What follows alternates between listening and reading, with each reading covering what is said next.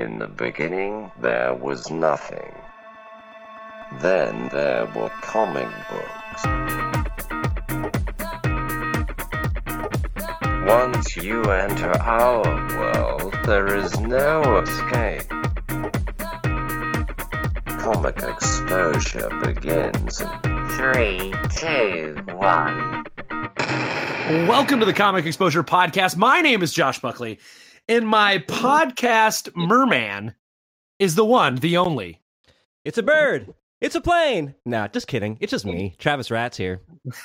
uh, ladies and gentlemen, you're tuned into the Comic Exposure Podcast, where Travis and I do some deep dives into comic book nerddom. And you are on a comic book club episode, a very special comic book club episode, because Travis and I have not had a guest on the program in a while. But Travis, we have a guest on the program. Why don't you introduce our guest? Our guest is a, I'm gonna guess maybe like a four feet, five feet. I'm just throwing that Five- out there. I'm six feet, maybe? Six feet. S- six- Uh, yeah, that's a good question. Don't talk I don't until you're addressed. we like to see how long we can wait before we actually announce the guest. Obviously, he hasn't But been on I long enough never know when to talk. to know I never the know when to talk. rules of guesting on a podcast. I Uh, think I break the rule every time. Yeah, the one, the only, number one Batman fan, Doctor Dan, the number one Batman fan, Dan McCloy on the ones and twos today. How you doing, Dan? I'm great. I I missed you guys. I'm uh, I'm excited to be here. this is truly a very like uh globe spanning podcast today because uh, I'm I'm in Arizona. Dan, you're in Georgia. Yeah. Oh, Dan's are in you? I didn't know that. Yeah, and Yeah. Travis is Travis is in uh Japan as always, and as always, Travis in Japan. Dan, by, where by, are you by at? globe spanning, you mean like two people in the United States and one person in Japan? Well, I just mean like we're quite we're quite we're spread out across the U.S. You as haven't well. In North America. You haven't left the U.S. a lot, have you, Josh? It's globe spanning. Like one of us is in uh, Phoenix, the other's in Georgia. You know, how does it feel, Josh? How does it feel to get a little sass back your way? That's- I can take it. I can take it. That's cool. It's cool. Um, I- so I am at I am at the uh in a subgroup of the NEA, the National Council of Urban Educators Association. Oh, NCEA. Yeah, I got you. Yes. NCUEA. Yes. Yes. And I'm at their like caucus slash biannual meeting. In fact, we were talking today that Arizona, they keep bringing up Arizona, and there's only three people from Arizona. And prior to my association coming out here, there was one person, Phoenix, and they mentioned Mesa. They're like, and the fact that Mesa isn't here is like crazy. Mesa needs to be here. So I I have to say, it's uh, I like it a little bit better than the RA. It's I've learned some things. It's cool. Um, it takes a lot for me to leave my classroom in December, and I didn't really want to go when I'm trying to get kids to pass. And I'm glad I came. I have learned a lot. And I like wouldn't I like how they're it- making uh, Arizona the whipping boy, and you're sitting there like, oh man, that's us. That's and, me. And not only Arizona, Maricopa County, Yeah. and uh, Well, if it didn't of the cost so lowest- much, if the dues didn't cost so much to go to be a part of the NCE, NCUEA, maybe it'd be different. I was told it was only like 400 bucks Mm-mm. for the No. associate. No, No. Okay. All right. All right. So let's get That's it. discussion. Let's do it's too much union talk for this. All right, here we go. Yeah, yeah, I agree. Travis, cut that bull crap out of here when you edit edit that out. All right, so Yeah, here we go. yeah. So we're globe spanning on this podcast. and we are uh we brought Dan Dan is usually our go-to guy for Batman books because Dr. Dan the Batman fan loves some Batman. But we thought that this would be a good opportunity. Travis, I read these as they were coming out and I said, "You know what? I think this would be a good one." So we are reading Superman Year 1 by Frank Miller with art by John Romita Jr. And this is uh, Frank Miller's take on a Superman Elseworld redo. It's on the DC Black label. Uh, essentially, DC was like, what if we take Vertigo and Elseworlds and just make it one label for our comic book company? And so they have they have Black label uh, is what's going on here. And so we read Superman Year One, which is three oversized issues. And so, if you look at my copy, guys, it's a giant, nice French-sized copy. It's a big, weird eight and a half by eleven sheet. Uh, so right up my alley because that's what I love. I have a a deep love for that weird size of novel. And so we're reading this thing, and I think we can all agree. Tell me if I'm wrong, gentlemen. Batman Year One is one of the best Batman stories. Am I wrong, or am I right? Okay, Josh, a couple of Yeah. things here. Excellent. Sure. That was a really good kind of setup for that. So well done. Excellent job on that. Second of all, Thanks, I think we we neglected to say that uh, in addition to being a Batman uh, expert and super fan, uh, Dan has also been with us on a lot of our Millers, uh, like Yes. uh, Yeah, uh, yeah, yeah. Daredevil's. Um, Miller, I think that was the first time we all jumped into Miller. Uh, Yeah, in yeah. addition to that, uh, I, he wasn't on the uh, Dark Knight Returns podcast, but uh, I think we've, I think I know I've had many a conversation with Dan about that book, uh, and you pro- you probably have as well. So he's also very, he's probably read as much as Frank Miller as we have, if not more. Um, second of all, um, rephrase your question: Is it the best of Frank Miller's Batman? No, he said one of the I said is Okay, Bat no yes. Batman Year One is one of the I think it's one of the best Batman stories. Not the best. Okay. One of the best Batman. He, stories. it's it would be in my top ten Batman stories. Yes. Up, Okay. up, uh, uh, Yeah. higher than five. Higher than oh, five. there By then higher, like like eight, eight, like number eight. It'd be in my top ten.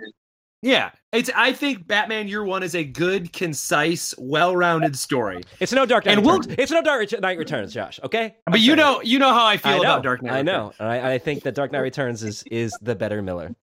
I think Dark Knight Returns is too wordy, but is- but I digress. So we've got Uh, Frank let's Miller. let- uh, uh, Dan or weigh in. Hey, You don't have to get too deep into it. Dark Knight Returns. Or No, year no. One? I felt like in a long, a weird way, I was coming full circle with this book because we read Miller's Daredevil, which I still see as kind of like a quasi rough draft for his Batman run, Mhm. and and then the last Batman we did was a Romita Jr. Uh, Yeah, because we did All-Star the- Batman. All Star Batman. That's right. Yeah, and so there's a lot of things that connected this podcast to the one, the ones I've done with you in the past. Yeah, Um, you're in. You're a niche guest, Dan. Didn't we do? Did you do White Knight and with us I- as well? I- Did Say you- that again? Did you do White Knight with us as well? The I joke. did do yeah, White yeah, Knight. Yeah, that was the last yes, one we that's did. yeah. right. That's right. Okay. Um, y- I have lots to say about this book in particular. So I, I- it becomes a Batman story like 75% of the way through. I would agree. I, maybe a little bit. I'd agree with you on that. So, so let's talk really quick. Uh, Travis, can you give us the quick synopsis of this story? What would you say this? What, if you had to lay this out, this three-part arc, what would you say happened? Uh, yeah, so basically, we're following, as the title suggests, it's that uh, Superman from year one, all the way from his uh, uh, leaving of uh, his exodus of Krypton to being found by Mar- Martha and Pa Kent, uh, to uh, growing up in Smallville, to his first adventures outside of Smallville, uh, which was some really interesting new stuff in there that we'll talk about. Kind of like Yeah, those- interesting is a those, word. those Jesus lost years that maybe should sometimes you're like, oh, maybe they sometimes they should be stay lost. Uh, and then, uh, of course, uh, the the third book being is uh, first arrival in Metropolis. So each of the three uh, books uh, of Superman Year One follow a, a different segment of young Superman's life. From the first book Right. being his upbringing to the second book being his Where he uh, becomes steps- Superman, kind becoming of. Yeah. becoming a man, and the third book becoming Superman. Or I guess he became, Su- but yeah, you get what I'm saying. So Yeah, yeah, yeah. I mean, it's just basically the the uh, uh, hero stepping into his his cape story. Um, but uh, uh, go around the bend. I, I think we should just get general opinions. I really like this. I really like this book. Uh, I really, I, I'm, I'm going to call it a book, even though it's three. I really like this piece. Uh, I think it's, I think it's uh, well done in a lot of ways by Miller, and I think there's so much of what I, I feel like this is so Miller. It's it's got it's it's the most. I think the older Miller gets, the more Miller he becomes. Uh, like there's less gray in it, and the things that Miller does well, he does well in this book, really well, and the things yeah. that Miller doesn't do well on, you see that in this book as well. And we'll talk about that. Uh, I, I, can I can get into that a little bit more. Um, but I think the the older Miller gets, the more defined he gets at what he's good at and what he's bad at. Does that make sense? Yes, I agree it with does, you. I'd be interested to hear what you thought he did well in this book. Oh, I love I love Miller's prose. Well, oh, okay. Let's not let's not let's not get into that part. Okay. So Dan, you what's your synopsis? For- well, yeah, I think uh, that's a synopsis. Dan, what's your overall feeling about this? Travis just told us he likes it. What's your overall feeling of the book? I I, I thought no, I did. I it has all the ingredients that I thought I was gonna like. Frank Miller, Romita Jr. is one of my favorite pencilists, and uh, I I thought the I thought the narrative got away from Miller. Uh, he spends so much time developing it early on in uh, Atlantis. That takes up the bookends of uh, book one and book two, and I think he spends too much time there, and then he has to rush the the Trinity with Wonder Woman and Batman at the end. Um, I thought the story got away from Miller. Uh, here's what I would say. I think if you cut out Atlantis and put something else in there, I would have said I love this book. Yeah. I think the Atlantis detour, like Travis says, like those lost years of Jesus, that Atlantis detour doesn't do it for me. That was the weirdest part. I liked the I liked the military piece of it that he goes to join the Navy. I thought that yeah, was yeah, interesting. Um, I but I would agree with you. Um, give I think well, here's my thing. Maybe if it were four books instead of three. Four books may have and you don't rush the ending, maybe that would have felt like the Atlantis part wasn't so what the hell? You know what I mean? That it didn't dominate a giant chunk of the story. I think if it were a, I think if it were a quarter of a story as opposed to a third of the book of the overall thing, I think maybe it would have been better. I I uh, Travis, I think I split the difference between you guys. You Travis, there are some pros in here that are like perfect Frank Miller pros uh, there's some John Romita that I really like, but then there's some John Romita that's really bad. Mm. Uh, but I really did. I thought beginning first book really good, military stuff in the second book good. The beginning of the third book very good, but then it just rushes to an end. Yeah. I, I, think one more book would have done it. I agree. I mean, I I. I like the book. Yeah, I, I, don't think it's I don't think it's a great piece. I don't think it's one of Miller's best works. I think the first book in this is I love it. I love yeah. it. The art is on point. The prose are very Miller. The pace is great. But Miller always falls into this trap. The longer he's writing on one specific story, the worse the pace gets. He's always like that. From Dark Knight Returns to Year One. Uh, I never read the end of his uh, Daredevil run. That might be a little different because he got a lot more time with that. But he always always he always doesn't stick the landing with the pace at the end of his stories. His third acts are always uh, he always has third act problems in his stories. So I've come to expect that from Miller. Even the art in his third act seems rushed. Um, uh, I don't know. Did know. you guys read Dark Knight three? Did you read Dark no, Knight three? I couldn't do it. It. It's garble. It's yeah. It's this. It was better than that. I'll give him that. But Dark Knight three is horrible. At that and point, you're just like, beating a dead horse, right? Like, yeah, you're milking something that was so quintessential to its yeah to its yeah, age, right? And that, yeah, I would say that's the one thing about this book, Dark Knight, and maybe it's because I'm Dark Knight feels very 80s, right? Um, this doesn't. I don't. This doesn't feel of its time. Uh, this doesn't feel tagged to 2018 except the goth kid, right? Like otherwise it doesn't feel where I feel like some of Miller's other work, you can really tell when he wrote it.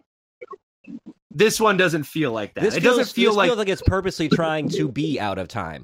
Like they, they Right, can't I- avoid some things, but even like uh, you see that with the golf kid, which is a little bit newer. There's some technology in there that's a little bit newer as far as how the special ops is running. But then like Right. he's like dre- when he's dressed up like Clark Kent, he's still got like the like he's like oh this is like they Yeah, try the to fedora. and Uh-huh, and, uh-huh. and some of the things like that. So you're like, it seems like they're purposely trying to to wash it with a sheen of like. Yeah, you could say that it's happening now, or it could be happening in the '80s, or it, technically, I guess it could be happening in the. You know, there's a hint when they talk about the war and kids going off to war. It, it's very a la, you know, Vietnam um, uh, type thing. It's it, it's it's kind of a story out of time, uh, and I'm okay with that. I don't need, need Yeah. it nailed down to a specific time. no. I think that's fine. I, I think that's that's part of my problem Bat- with Batman's got- problem with Batman's got a gun, so Yeah. it's got to be like early Batman.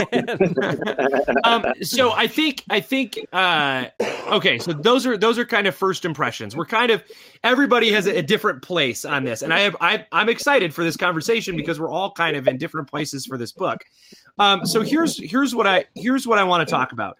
Um, yes, Superman's- Josh, what do you want to talk about, Josh? Superman story. Just like whenever you redo Batman or whenever you tell Batman's story, you got to tell the leaving the theater scene. Whenever you do your own Superman, you got to do the landing, right? This might be one of my favorite versions of that Superman coming to Earth little blip. For uh, Be- uh, what do they do differently that you really like? I, it's not what he does. I don't think it's anything different. I think it's Miller Miller being as poetic as he Yeah. can, doing his Miller beats over top of it, where you know, like everything falls and clatters and breaks, everything screams. And it's the end for everything, for everyone, right? He does a really he does a really good job of doing this. Okay, here's my best one. Clean air, fake air, burns the tongue, right? Like stuff like that. You're like, that's the most Miller way to write this is to, these little poetic blurbs as you get there. Speaking of that, I want to talk to Dan about this because Dan writes as well. Here's what I, where I'm torn about Miller, Dan, and see if, this rings true t- to you. As uh, as someone who uh, writes as well, not like I'm getting published like Miller or anything like that. I can't tell if I like Miller because I really like his prose, or because it reminds me of some of like the stuff that I've done that I've been really proud about, but might just be shit. I can't tell.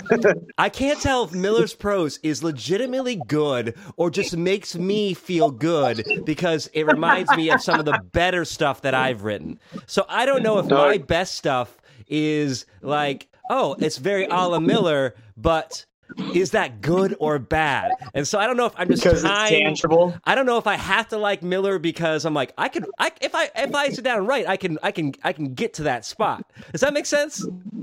I don't know It if does, Miller's I don't know if Miller's good or not, guys. Yeah, right. Because at times, some of that syrupy stuff, I'm like, is he for real right now? I feel like It's like Miller's trying to challenge, channel his like 1986 self and go back sometimes to it feels like co- a college creative writing course. Sometimes, but I'm like, Yeah. I don't know if that's good. I, I go, but it could be genius. Because as you were I- saying, Yeah. Josh, I love if you say if you say those lines with a narr with you, if you pick a good narrator Right. in your head to say those Yeah. lines, like I don't know the dude from uh, the Big Lebowski or Big something Lebowski. like, or like you know uh, Christopher um, Kris Kristofferson or some shit like that. Yeah. Then Yeah. you got yourself a nice little narrator. But when you Now take the me- prose out individually and throw them against the wall. Oh, they're silly. Yeah, They're when you- when you silly. take them out and throw them against the wall. No, well, let me ask you this: Do you think if it was a no-name author who wrote the exact same script, would it get published? Right. If this was somebody's first, or like they're breaking into the comic industry, they got one or two titles under their belt. Would they publish this, or is Frank Miller still writing his name? And I can't answer that because at time, I mean, he, if you write Dark Knight Returns in year one, you and 300, you get to you get to write this stuff, right? But Dark Knight But, uh, Returns is still a lot, a lot of this prose. It's not as it's not as good. It's not as it's not as sharp as uh, Dark Knight Returns. It feels a little bit more forced at times, but the prose Right. style is still the same. I mean, you don't have any like classic lines like the "It's not it's uh, not a mud hole, it's an operating table, and I'm the surgeon." which is snap. the best, the best, the best line in comics. yeah. Even though, like, I but here's what I think about it. I think the way that he writes these short little, but like these short little bursts, it that's where his pacing is the best. That's where his pacing takes you panel to panel. Yeah. That's that's where his pacing is the best. When he gets away from that style and it goes into a lot of uh dialogue. The dialogue sometimes does not make any sense. Sometimes he writes it like the way they. It's like they're talking to a person that's not there, or they're cutting off a thought in the middle of it. I mean, it's not horrible. Uh, There was a jump that I couldn't follow. I, there was a jump in the second book. I, I do like the relationship of Pa and Ma Kent. That that was sweet and nice. Yeah. And I like Pa. I've always liked Pa. Right? It's kind of it, it was a good take on that. But yeah, it, it- the military instructor. I thought his dialogue at times I couldn't. And then um, his wife in Atlantis right? Yeah, like that. That, that kind of. was weird. Though that's why I think like I did like the uh I I I think the first book is really strong. There's a couple parts that are kind of goofy because I don't think Miller knows what it's like to be in high school anymore, right? And so it was a little it was there were a couple parts where I go like uh but I did really like his relationship with him and Lana. I was just about Uh, to say that. Yeah, yeah. I, love did. Re- I I thought that was really good. It was a good way to do it. I think there were a couple things in in in the first book that I was like, well, that's kind of hokey. But overall, I thought the first book was really good. I think where it I falls. don't know. It's, go ahead. Go ahead. I, I think I think don't- where it falls apart. I think where it falls apart is Atlantis. I think for me, because you had to have the the um the military guy go like, "There's mermaids out there," and he's like, "Mermaids," and he's just super excited to go see some mermaids, and that was a part that I was like, "Well, I don't." Atlantis makes no sense. It, it, it is No. nothing, it does nothing for his character. Nothing that he learns in Atlantis comes up. It, it does not define Superman or anything that we know about Right. Superman whatsoever. I would I, say I, I'm thinking, I'm if we're gonna get a cool Aquaman, Aquaman, cameo, yeah. no, no Aquaman, Poseidon. no any, yeah, Poseidon. But I, it's And like I want him to. I want him to fight something really big, but I don't want anybody to know about it. That's what Atlantis felt like. I, it's like Atlantis is his training ground to be Superman, so no one, Oh, yeah. no one knows about it. That's that's what it feels like to me. Is like how does he train to be Superman, but he doesn't. The outside world doesn't need to know him. So when he is Superman, he's not green, right? Like that's what it feels like to me. But he's not even. then I- he's not even that threatened. His powers aren't even that threatened, even in Atlantis. Like he doesn't really have a hard time taking down these huge monsters. The Kraken. Yeah. No, you're right. But I think like Maybe I- he got and that- serial crushed by some huge fucking guy. I'm sorry, that was a Boondocks reference. I I just I think I'm curious Is like I wish I could ask Miller why Atlantis. What's okay, that's point? what I was going to say earlier. Because when I was reading it, and I don't know if it's my own difficulties in my life, or I was totally like, I think Frank Miller needs to get laid because Superman is getting tail every which way, and I was Yeah. like, is he projecting? You know, like, am am I projecting or is he projecting? Because Superman's getting laid every which way. I, I am Yeah. telling you, I was exactly going to bring that up, uh, There are Dan. three, three women in this There's book. multiple. Eh, He falls in love at the drop of a hat, and it's like, and at first it's ridiculous, and then what really puts a nail in the coffin is when Wonder Woman's like, "Give me a kiss," which comes out of nope. That whole thing is way too rushed, and he's like, "N- uh, "No," and then he's flying back. He goes. Ah, gosh, I hope you remember me. I hope I, I'm like, you just met her. You just met her. He he is he pulled what I was talking about before the podcast started. He's doing that big time. I Yeah. I thought I thought first book really good, second book weird, and then the third book is good until all of a sudden the Joker is there, and I once the Joker shows up, it becomes this giant rush for the next eight pages or ten pages, right? Like Which is a shame because I like that Joker. I thought it was a good interpretation of the Joker. One of my I- I favorite mean- renditions of uh, not one of my favorite, but I saw I like that rendition of the Joker a lot. Yeah. I just go, it feels like it feels like Frank Miller wanted to keep writing this, but then they were like, nah, dude, you're just doing three. Like, I don't like that's what it that's what it played like to me a little bit is um Yeah. like we get to Brainiac and we didn't even solve the Lex Luthor problem, right? And then like the fight with Batman is one page. And it it feels like he wanted to go, "Hey, remember when I made Batman and Superman fight in A Dark Knight?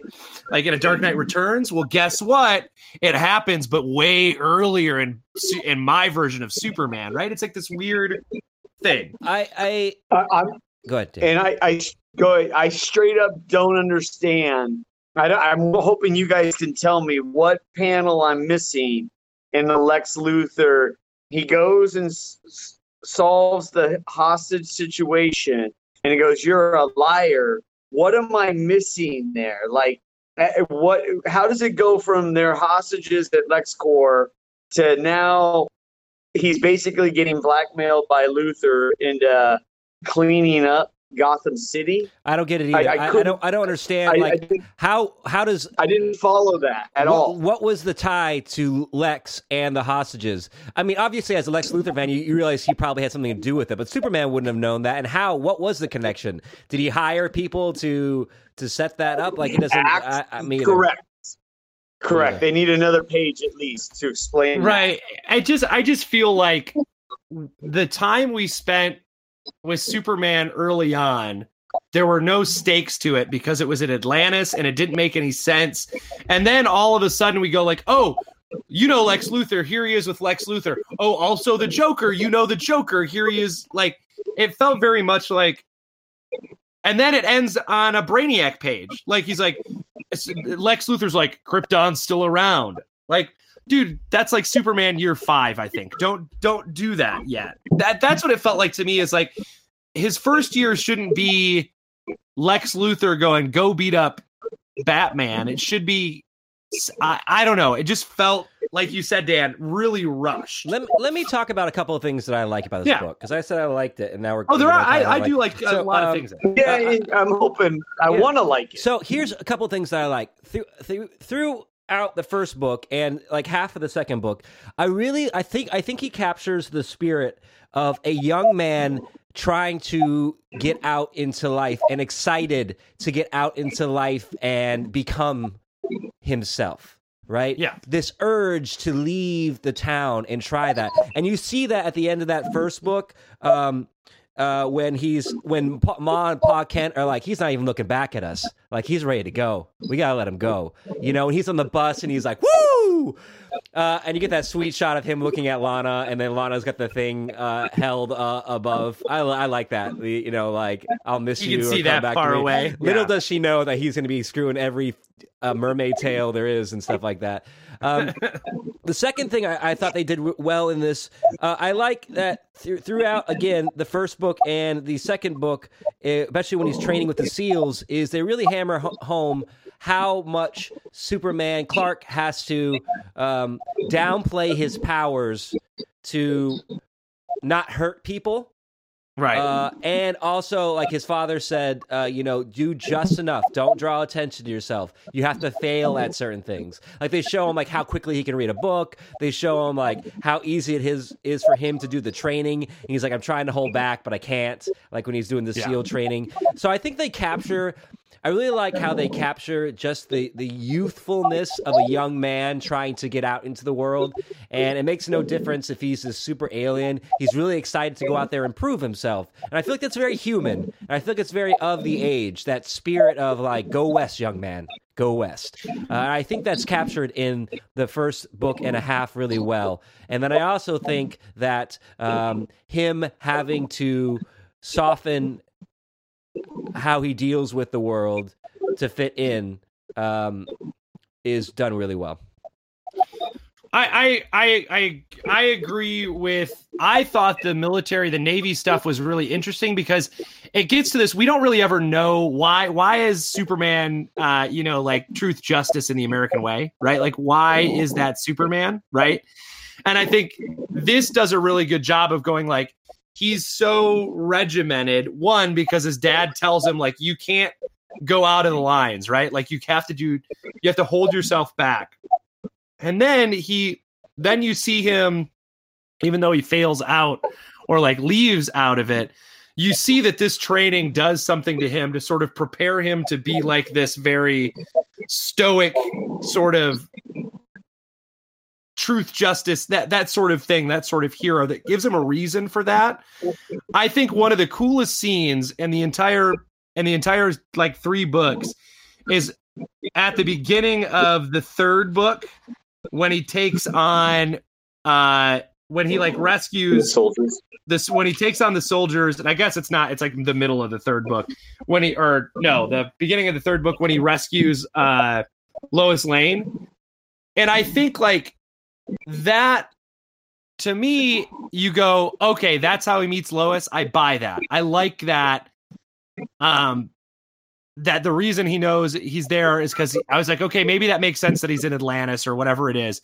But that scene where he takes on those soldiers, I thought that was one of the coolest sort of beats in this in this book because you see how strong Superman is, and it seems stronger than him fighting a giant kraken in the second book, right? I don't know why, but that scene just made him seem so tough compared to being crushed by a giant kraken and picking it up. I don't know why, but I, I thought that because we we, we can imagine the like uh, being attacked by all these soldiers with weapons. Right. We don't know what the we don't know what a kraken. I don't know what a kraken You're feels right. like. Hey, you know what, Yeah. Josh? Sometimes I wake up, I feel like I could take on a kraken. I I hear you, and I really liked that introduction of Superman to the to the real world. I thought literally up until Lex Luthor and and the Joker show up, the third book is great. The third book is great. I think the pacing gets the pacing is good up until then. And then all of a sudden it's like Miller goes, "Oh, I only have 15 pages left, but I want to cram in all of this stuff." I think Miller always starts his projects with a lot of like excitement and detail and attention, but I think he gets distracted and loses interest very quickly. And I, I- you see that. I think I see that in quite a bit of Miller's work. I think he does a lot of projects, and he's usually got his irons and a lot of fires. Uh, and I feel like he always starts a project with good intentions, but as we get through it, like he gets less excited about the about his babies. Uh, I don't know. I, that's, I guess that's me presuming a lot on a, a writer's psyche. Uh, But I want to ask Dan, the Batman fan, what did you think about the Superman Batman confrontation in this? Especially Batman's I thought- Batman's dialogue. That. Uh, So let's start with. I don't think it's a year. How do you graduate with a degree in journalism in a year, right? And you go to the military. And it's definitely and not become year a- one. right? So like, That's a good point. I don't see it like it's not a year, and at that point, they, they they don't explain. I think it goes back to why does he hate Batman from the Luthor thing. I feel like they're missing a couple panels there because Batman just is, starts antagonizing him and shoots his gun and with the grenades and whatnot at him. because Uh, I he's, do he's like seen. I, Batman. I, I can explain that. I think because he's seen Superman with Lex Luthor on TV, like as Yeah, his, okay. his buddy, and Oh, then he overheard. Lex then with the Joker. So now he assumes that Superman is a Yeah. puppet of Lex Luthor. I think that might be the the catalyst for it. But it's so, it's Okay, so I'll it's such that. a I- giant rush. Yeah. Oh yeah. But what did you Uh, what did you think of I this thought the uh, Batman design and stuff? I like the Batman design. I like the Batman ears, but I like Romita's. Uh, I I like Bat Romita's Batman. Um, what do you, question? When you were reading it, could you tell at times when Miller's on pencils, like because Miller gets a pencil credit, and at times you're like, "That's Romita. That's Romita." I don't think that's Romita. That's Romita. That's Ro- is that Romita? Like there are times when you're like, "Is that Miller?" Um, There's some Yeah, Le- there's some do you- Lex Luthor drawings in here in that third book that I'm like, Ugh. I I don't know if I can tell where where he might have some pencils at. I guess I guess maybe I didn't because look, here's what I wanted here. So he does the cover. He did a cover for the third issue, Uh, is that where he gets the pencil credit? it might be. It is a. It is a very. That's very Miller. It is. It is like it's bad, Miller. It's like Miller. You're too old to draw. Stop drawing. Right. Wait, like- okay. Now that you're showing me that, now I'm thinking these are not his drawings in this. No, Because you're right. I think Romita. I think Romita. When Romita is rushed, he draws a really crappy Batman. And there's a couple Yeah. panels in here where Batman looks weird. Um, Yeah.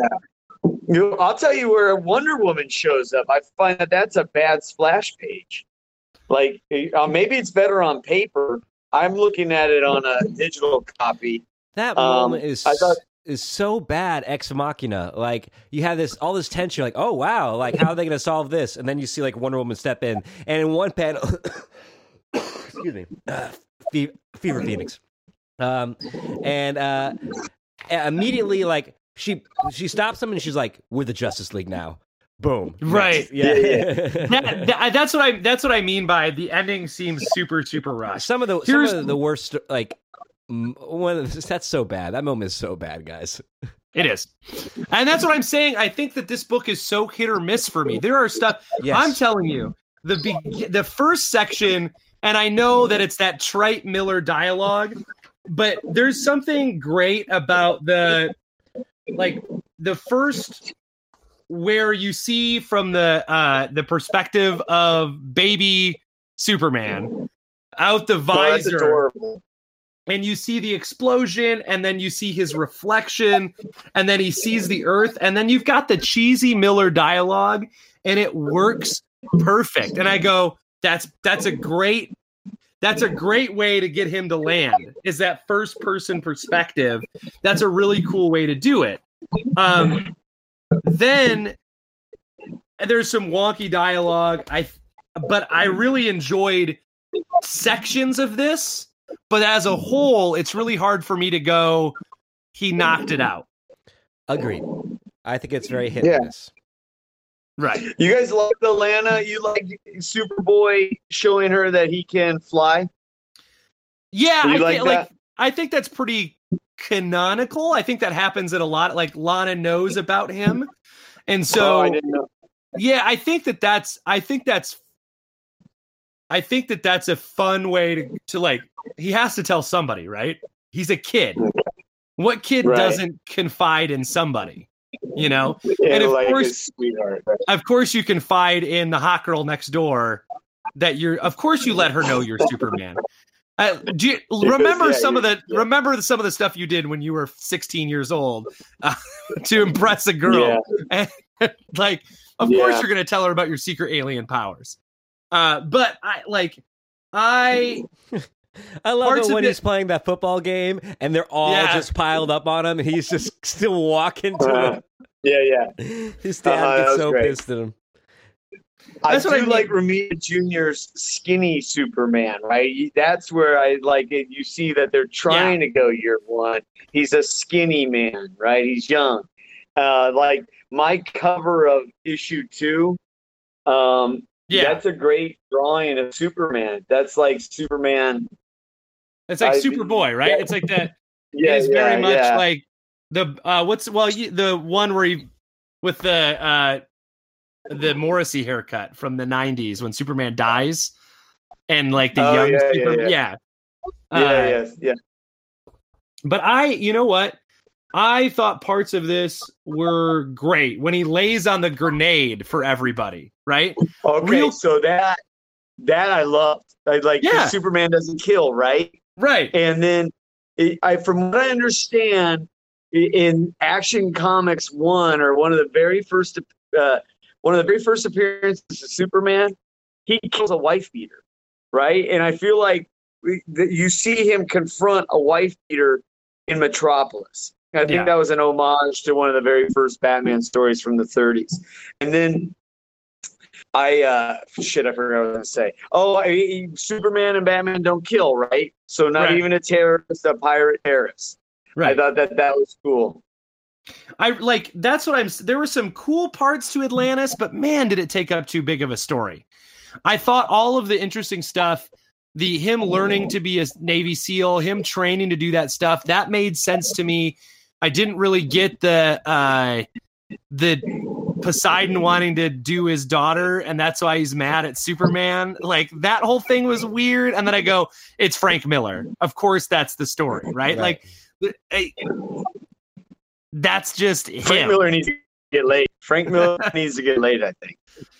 I I just think I just think I as a as an exploration, right? As Frank Miller doing Frank Miller, this is this does what I think this is what it is, right?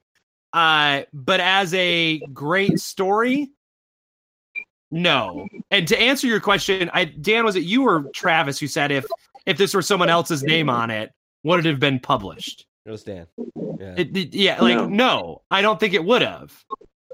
But I can appreciate seeing Frank Miller take on this task, right? Does that make sense? Like as an no, because it sounds exciting. In fact, I wrote down what was your point when you said Batman Year One was one of the best Batman? Because let's go back to that. And because when this came out, I went to the comic book store to buy that French style issue, and they didn't have it. And I was like, oh, I bet you that's going to be a good book. And then it kind of went by the wayside, and I bought it incidentally when you guys brought it up. So I, you know, I, I- you wanted it to be, I wanted it to be great. Right. Well, I I like Batman Year One because I think it's a mm-hmm. really good, concise look at Batman beginning his career. Right. It was a it was a new, interesting because it wasn't something that anybody was doing. Right. Like Batman was just Batman in the old serial comics. Right. And you like it wasn't a thing like you would go back and you'd show that vignette of the parents dying whenever you had to remind people about it but to really sit down and go i'm going to tell the story of it i think that's an interesting exercise. I think the idea of whatever year one or year zero or whatever it is is a fun exercise. And i really enjoyed batman year one because i think it's an interesting take on real world batman right what is that interplay like when you're the new vigilante in town? How does the police treat you? How do you build those relationships? That's all a fun that's all an interesting piece of it. You don't get that in this book though. You don't get superman year one. You get you get clark you get kal-el becoming clark kent and then superman and then you see him actually be superman for really a very small period of time right like the Superman we know now, we don't get it in there, but it doesn't feel like the Batman you get in Batman Year One, where you can see like, oh, he's being Batman. You don't get to see him play Superman a whole lot in here. Just like a quick vignette where he rescues a, a kid, and then you know, but I it didn't feel as I wanted it to be really good. I wanted it to be a fun exercise in seeing how a guy who's known so much from Batman, how he does Superman. And I it didn't give me that, but it was still it's still interesting because it's Frank Miller to see his take on it. Yeah, has Frank Miller done any other Batman? I mean, Superman? I I don't think he has, Just- except just- for that in the Yeah, Batman. just appears in Batman. I think Yeah. When you when you put Frank Miller on this, I is excited to see it as well. I don't read a, a lot of Superman. You know, some maybe some key arcs Right. or some offs like Red Sun and things like that. Of course, Death of Superman and all that, like three trades after that. But one of the things that I have a prior time with Superman, and I thought that Frank Miller would be able to at least give me something to sink my teeth into, is I don't really feel that Superman has a key identity. You know, as far as a voice as a character, I always feel like that's what I'm kind of missing from Superman. Yes, he has a very strong moral compass, but I don't really feel like he has a voice. Like I don't hear Superman in my head uh, very easily, and I thought maybe giving it to someone like Frank Miller, who has a very distinct style, where he was going to be able to give Superman a little bit Yeah. more of a personality. I did not not change him completely, but something I could a little I could hone into a little bit more. That when I was done with the three books, I could be like, you know what? I know it's not Superman in main continuity, but I really like the Superman here. And I couldn't tell you if I really like this character or not, as far as who Clark Kent or Superman is. I'm not a big fan of him. I also don't hate him. I really, I really didn't feel him struggle, or he wasn't a very round character to me. Um, yeah, he grew up some, but like I didn't see him develop a personality. I didn't see him grow through his losses. I didn't see him get bitter about anything or lament anything really. Uh, I guess horny would probably be his main adjective that I would take away from this book. But I feel like the the reason you give Frank Miller something like this is so that Frank Miller can put his stamp on that character's character. Right. And I did Right. not see that stamp at the end. But I would like. I, Superman's go ahead. say it. no, you said it. No, go ahead. Superman's hard. He's so archetypal, and it- that's the corner that DC finds in is like Wonder Woman, the Trinity. Like they're hard because they're so static; they don't change. And so it's Right. Batman. It, Batman has personality through his villains and his moral compass.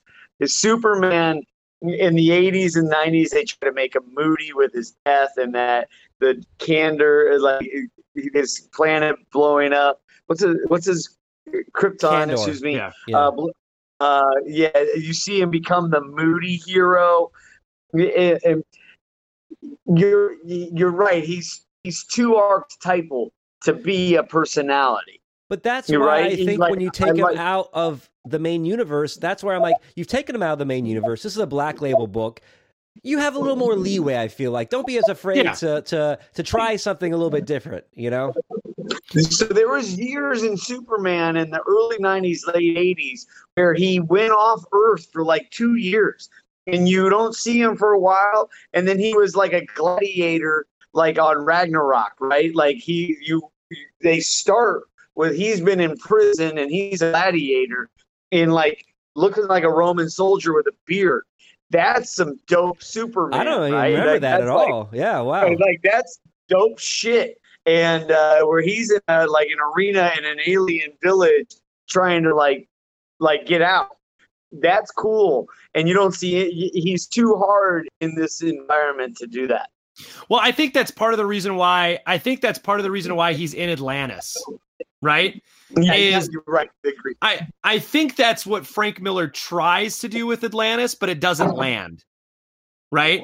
It, I think it let it lets him put Superman in a different place, but it just doesn't it just doesn't work. I but again, as an exercise, you could I would buy Frank Miller year 1 whatever it is because I want to I want to see what he tweaks with it.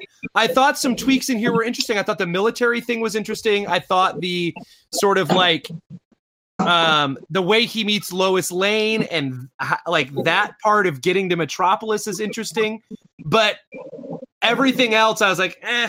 Here's here's what I I would, was so excited for Aquaman. I was so excited. I know, I know. I was like, I'm get gonna him. get some Frank Miller Aquaman out of nowhere, and he's gonna fucking be awesome and ruthless. bonus, and kind of like uh, uh, Green Arrow was in Dark Knight Returns.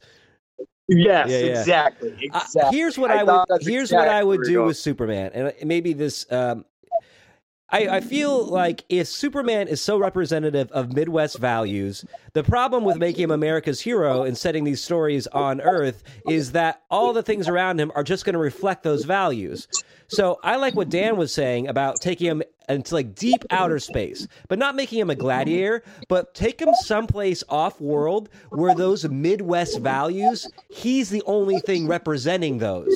So they get so if you take him to some like deep back third dimension you know weird spaceport where everything is like off the wall and all of a sudden he becomes the vehicle for truth like this midwest truth So- justice and american way So what you're telling me is you want you want a Green Lantern story. You you want Superman to be Green Lantern. No, I don't think Green Lantern. I see what you're trying to do there, Josh, and I don't think it applies to my situation. I don't I think think it does exactly. I don't think Hal Jordan has uh, been No. as, as as connected with that type of Midwestern value as Superman has. So why don't you I would take agree with your you. goddamn opinion?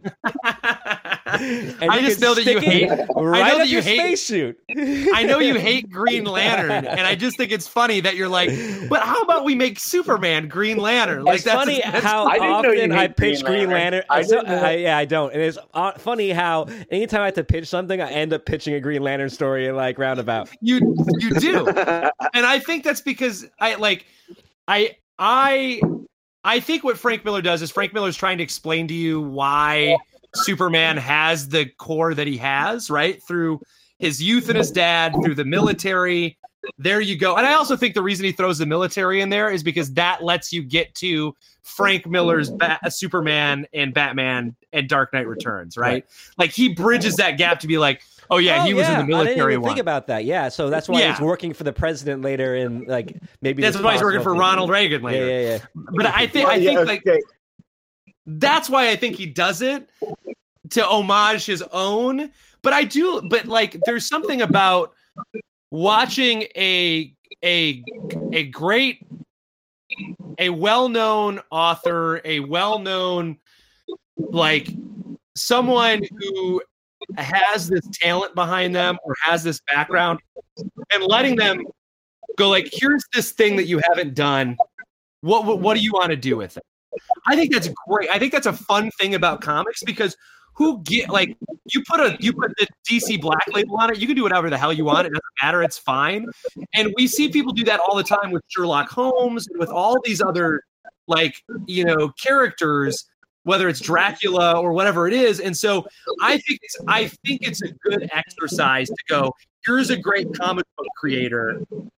What do you want to do with this character? Go have fun with it play around with it for i think this is a great format i think the three oversized books is a great format to go screw around and have fun Right. i I wish would it agree with that. I wish it would have been better. Um, but I hope that this is something where DC goes, let's let people play around with these characters. Who do you want to see us play around with? Low Let's- stakes. You low might stakes be more- sandbox. You might be more right than you realize. It probably started off as a four book thing. It, it reads like a four book thing. The first two books, Yeah. So I like I think it's I think the format I love this format. DC's put out a bunch of stuff like this. The only problem is every other book like this is a stupid Joker book, and I don't want any more damn Joker books. I don't give a shit about Joker. Get him off of my comic books unless there's Batman in there and it's a fun Batman Joker story. I don't give a shit about him and Harley Quinn. Get it away from me. Tell That's us how tell us how you really feel though, Josh. like that Batman Damn series. Yeah, it's just obnoxious. It's too much. Like you have this Well, it's fable- such a rogues gallery. The thing about the Joker is you gotta oh you can't overuse him, and like right. he's too easy to overuse. So you have oh you have you throw in the Penguin for Pete's sakes, reinvent that guy. Uh, or we're having, reinvent having all too much. Yeah, we just want to explain to you the Joker, and I don't. I don't care. I don't want an explanation for the Joker. Or heaven forbid, guys, maybe create a new villain. Yeah, No. right. No. Can't do. You know, one of the last creations for Batman, um, Professor Pig is a great villain. Professor Yeah. Pig's a great villain. And so, and you know, and I Same think with Kevin Superman's Smith did one with Automatopoeia. He created a new uh, villain with him, Automatopoeia, the guy who just the villain who only speaks in sound effects. Uh, whether Yeah. it works or not, like it's like it's someone taking a new attempt at something. Yeah, like, uh, I like- Remember, remember when Bane was new? Bane Yeah, was new. the What's guy with all the scars all over him, Zsasz. With like Yeah, yeah, yeah, Zsasz. that dude's great. That guy's a fant like a creepy as shit looking villain. If you use him right. Mhm. I just I just feel like this is a fun way to do this, and I hope that DC keeps doing this. Was this what I wanted? No. Do I love the format and am I going to put it on my shelf because these three oversized books just look good? Yes. They look dope. I'm They gonna, I'm gonna create a new Batman. I'm gonna create a new Batman villain called the Moper. It's just someone who like mopes around about too many Joker books. Like that's his thing. so But I- uh the, I, you know if i can like superman's got great villains too. Brainiac's a great villain. So like that's what tells me maybe you're onto something with four books there because you can tell he wanted to make it about brainiac. You, Then you think know like could have brainiac's fucking awesome. You could have Go done ahead. that. Get rid of Atlantis and give me yeah. like take the Atlantis book and make that the Clark Kent book and have him be Clark Kent learning how to be Superman. And then the third book is the threat of Brainiac. And maybe because this is a year one fun thing, you don't end it. Yeah. Right? right right bring in someone weird like the parasite or you know the the That'd be cyborg good. yeah yeah Parasite's good. I don't know. But Let's if talk guys- about art.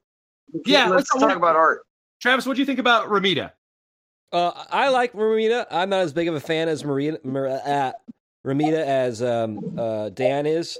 Um, I don't know. You know, the more we do these podcasts, the less uh, styles like Marita. Uh, I can't. Ramita Jr. Uh, appeal to me. I think it services the story well. I like. Um, I don't know. I feel like for uh, Miller's prose, because they are so kind of weird and out there, maybe a little bit less housey style works. I think for this story. Yeah, I, I think Romita's like Romita's like the most indie house style you can get, right? Yeah, Like there's pieces of it that feel really indie, but it's still pretty house. I tell you what, no, if, I, if this were drawn Go by if this were drawn by Jim Lee, I forget it. I wouldn't have read it. So like at least it was drawn by someone where I'm like, okay, I can get. I, that's kind of it's funky at times, so I can read that one. You know? I like Romita Jr. so much because of his early 2000s run on Hulk and Spider Man Yeah. that I give him a lot of latitude. Spider Man I, stuff is I great. feel like, yeah, Spider Man stuff to, to this day, his Spider Man's one of my favorites. And I, I probably like his art too much because I, I, I didn't care too much for the Batman All Star art. I thought that I gave him too much leeway there because of my loyalty to him. And here, I think I'm being too loyal to him. I liked it better at Marvel. Yeah, I I think um I'm gonna I'm gonna say I'm gonna I think I think Romita when he's good he's good and when he's not good there are some panels where I go why does that person look exactly like Superman it's a woman right there's a couple of those there's a couple of those things where he, he Yeah. a couple artists who draw, the chin. yeah the nose the chin look the same on everybody um but he does some things really good i mean he's a good artist it's better than serviceable um i just i don't know who else i would have put on it you know Yeah, yeah. You got these big name guys from Marvel, Bendis, Romita Jr. You better Right. use them because there's Right. a new Bendis Batman out there right now. I haven't read that one either. uh i've heard it's it's fantastic dan you will Okay. love it if you i'm Is serious that right? it's six issues and it is the most golden age bronze age Is that right? It's the most fun right. Batman you'll have in a while. He's not grim, Okay. he's not sour. It's very much like him and the Green Lantern, him and the Green Arrow. Like Oh, okay. dude, I love fun. that Bronze it's- Age stuff. it's fun. It's a, it's a fun book. Uh, Travis and I talked about it. I told him like, dude, you got to read it. It's fun. Uh, maybe we'll maybe we'll have you back on and we'll we'll read. I think it's only like six issues. Not missed you guys, man. I thanks for the invite. So Yeah. anytime you want me on. So Travis, um, here's what I want to know. Let's let's talk before we get into favorite panels. Do who do you recommend this to? Do you? Do you not? Now that we've talked about it, where do you sit now? You were the one who was like, I loved it, or maybe you didn't say love. But I liked it. Um, Yeah, uh, I liked it, but I'm I, I'm the same as you. I think it's it's really hit with it when it hits, and for me, it misses when it misses. Uh, I've Yeah. read enough comic books that I can wait through the misses part. Uh, I also You're right. Yeah. I also know um, Yeah. how Frank Miller writes, so I know that there's going to be dips in whatever story he's writing. So I'm patient through that, and I know what I'm going to get. I don't read Miller for the the huge epic stories. I read them for like those moments, like the mud hole moment in Batman Returns, Yeah. or you know, uh, Daredevil uh, Elektra moment, or you know, uh, in here a few moments. So um, I don't know. I, I off the top of my head, I can't think of anyone that I would recommend this to. I couldn't recommend it to somebody. Right. You- no, I that's not true. I would. I didn't mean to interrupt you, Travis. I would recommend it to comic, in, in not enthusiasts, comic f- fans. completion. I would Yes. recommend it to you two, yeah, yeah, to yeah. you two, right? And like people, of, but not a newbie, not a newbie. Yeah, No. I guess anyone who's like familiar with Miller and like and maybe hasn't checked in with what he's done in a while, like, oh yeah, he's actually did a Superman book. Check it out. Let me let me. I mean, if you like Miller, then this will you'll be able to. There's a lot of Miller in this.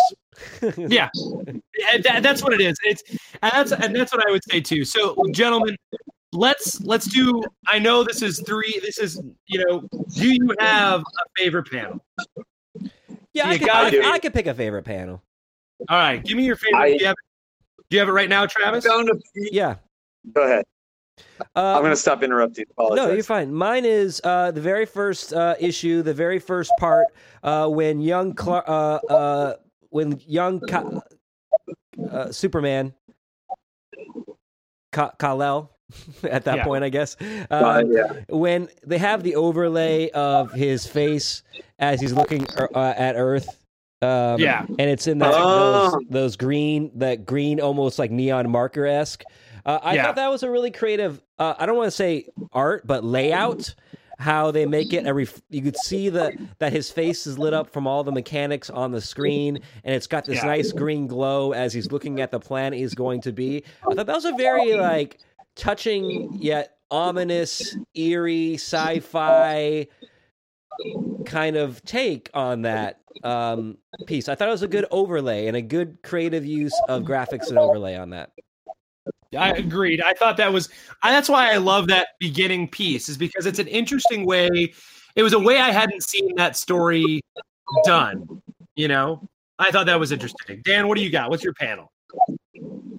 I was going to tell you to go because mine was loading slowly, but it just popped up as you said that.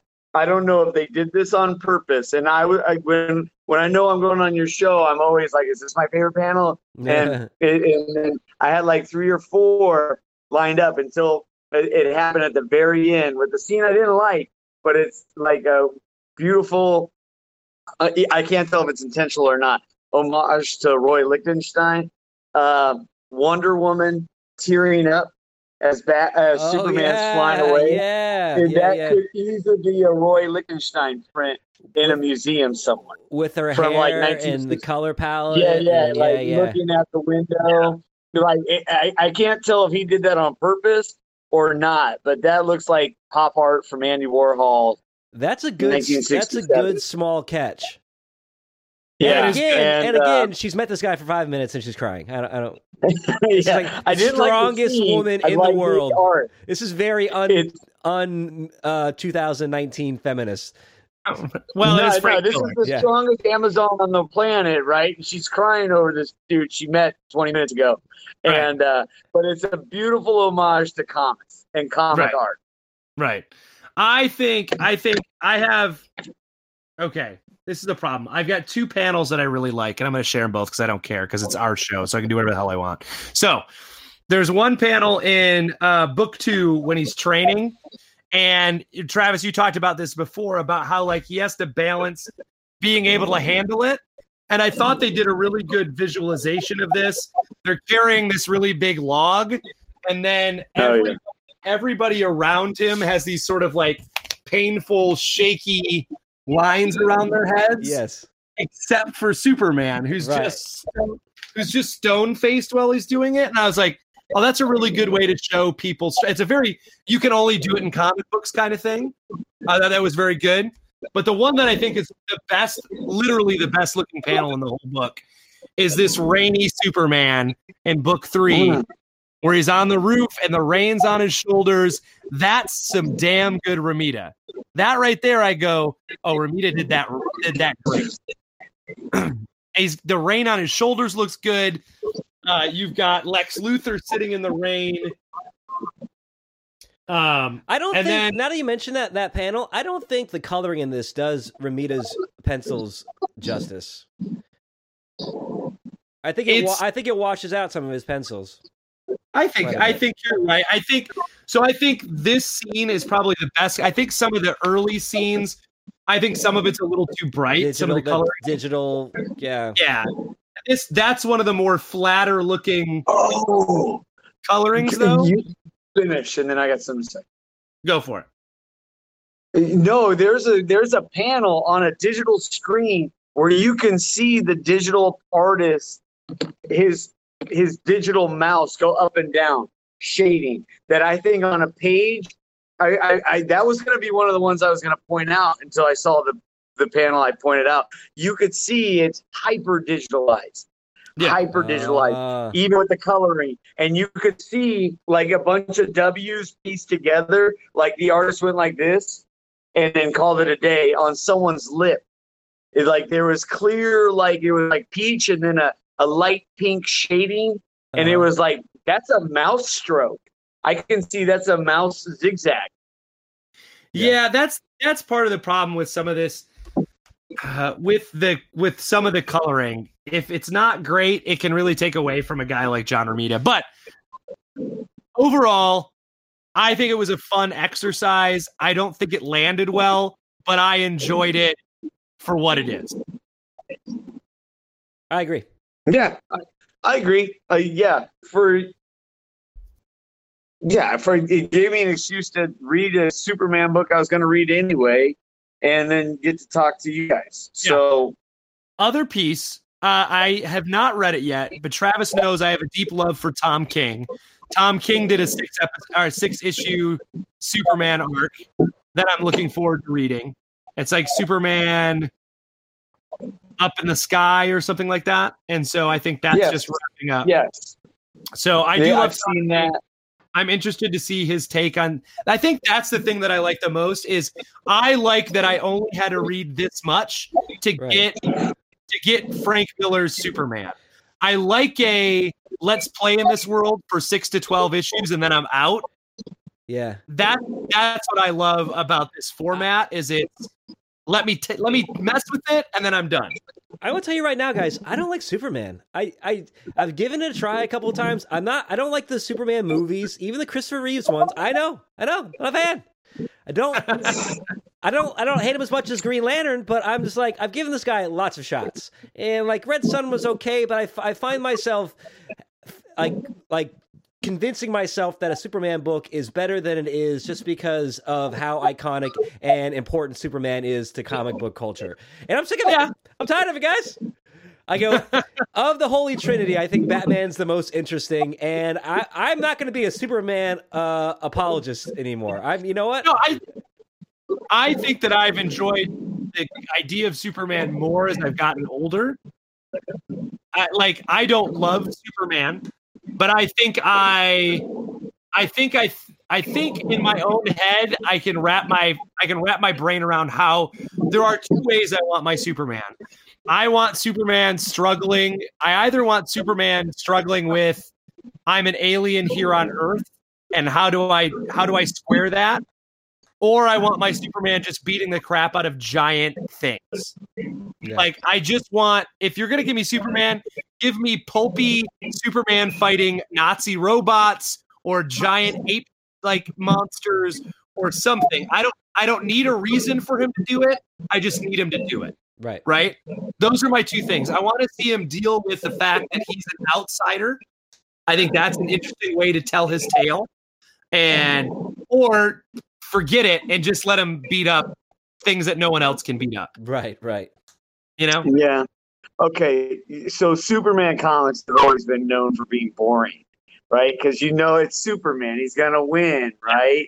I, I my favorite, Travis. I, I, I actually really appreciate what you said because I like I like the history and I like the idea of Superman. I don't Yeah. like reading Superman comics, but I'll tell you what: the best Superman is when Superman is evil. When Superman is evil, and you're like, "Oh shit, what are we gonna do?" And everybody has to work.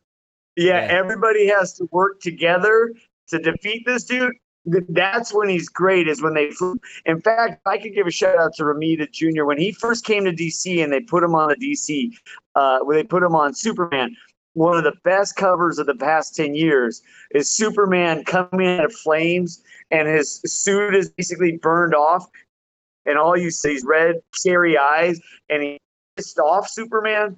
Pissed off Superman's the best Superman because you're like, oh terrifying. fuck. Then uh, anything else than that is like, mm, this dumb. Yeah, yeah. But pissed off Superman or evil Superman is good.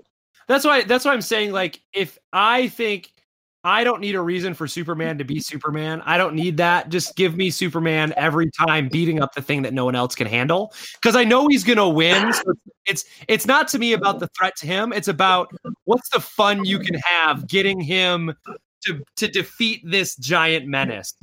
That's why I think like serialized who gives a crap Batman sa- or Superman saves the day stories are fun and it's like popcorn. I will read that. It's hard for me to read Superman being a Boy Scout fight. You know who got I hate hammered? Lex Luthor. I hate Lex Luthor. Oh, I do. I like Lex Luthor. You know who got hammered for that though? Josh was uh, Snyder for his movie where Superman basically destroyed Metropolis Oh, for 15 minutes. But that's they different. destroyed him. Yeah, go ahead. I think it's different. I think Superman stopping a giant evil, not another Superman, because that's what Zod is. I think that's my problem with comic books. And I've talked about this before. I hate Venom and Carnage and every spider villain that's just Spider Man. I hate when Superman has to fight other Supermen. Like, that's that's just I don't know. It's just boring to me to like it's it's like oh he has to fight himself. Like okay, cool. You, I, he's not gonna he's not gonna lose. He's Superman, so at least have him fight something fun and giant and dumb, Yeah. right? Like give me Yeah. something. That was the thing about the Kraken in here. Like I was like, okay, that's a giant evil monster. That's kind of fun, but it didn't. I don't, Yeah. Frank Miller doesn't write giant fun. Yeah. He doesn't do that. You hear that, So- Sup- No, Superman? you're right. You're on notice.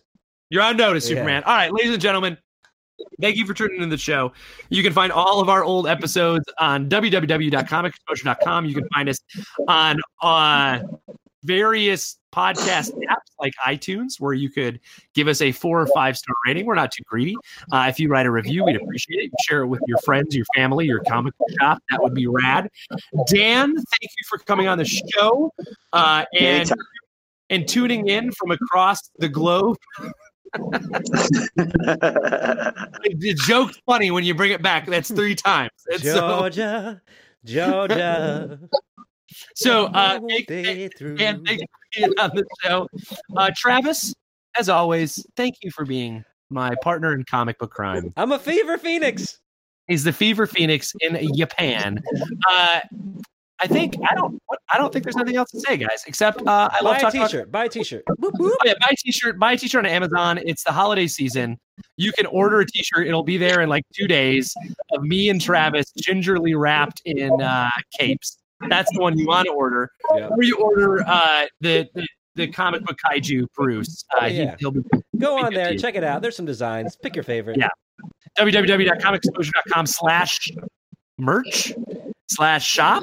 If you just go to, you, you can go search w, Comic Exposure uh, on Amazon, or you can go to our website, uh, www.comicexposure.com, and go to the merch page, and it links you right to the Amazon. Basically, if you go Rock to Amazon and you're typing Comic Exposure, you're going to get to one of our shirts. You're going to get to us. Uh, so, ladies and gentlemen, thank you for tuning in. Uh, we love you very much.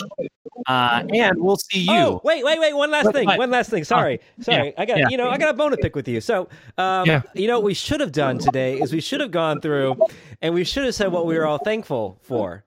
oh, you know why? Some some podcasts do this. Uh, let me tell you, Dan. Um, uh, some people, some podcasts, they'll they'll go through during Thanksgiving and they'll say all the things they'll th- uh, uh, say they're thankful for. So, for example, um, uh, Dan, I, I'm very thankful for you. Uh, Josh, uh, on the other hand, Thanks. I can't say as much because you know Josh has another podcast that he does, uh, and they took like a whole half hour just to say things they were thankful for. I said Uh, eight. I, uh, I, um, like eight and and um so here are some things that Josh is thankful for. Of course, his family, right? You know. Uh, but here's some other things on that list: uh, whiteboard markers, copy machines. Oh, you know what else? You know what else? Copy machines that work. Copy machines that work. You know what else? His new podcast partner. You know who's was- not on that list? You know who's not? I, I'm sitting there. I'm listening to this damn thing like a fool because I'm his friend. I thought I was his friend, so I listened to his his other podcast. Right, and I'm listening to this, and I'm like, "Oh, first his family." I go, "Guess he's saving the big boy over here for the end of this thing." No, not at all. Not one shout out. Not Travis- one damn thank you. Travis, I just told you I loved you on this show. Yeah. I literally said, It's not the I same. I know you love me on this show. I want the world on, of your other podcast, your educator friends, to know how thankful you are. You. I try not to mix my two podcasts. I try not to mix. Well, anyways, very. Dan, I'm very thankful for you. And Josh, not a you can go they're screw yourself. big- I'm thankful for you too, Travis. Oh, I'm thankful for you guys. I, Travis, we still have to do our uh, comic book Christmas list.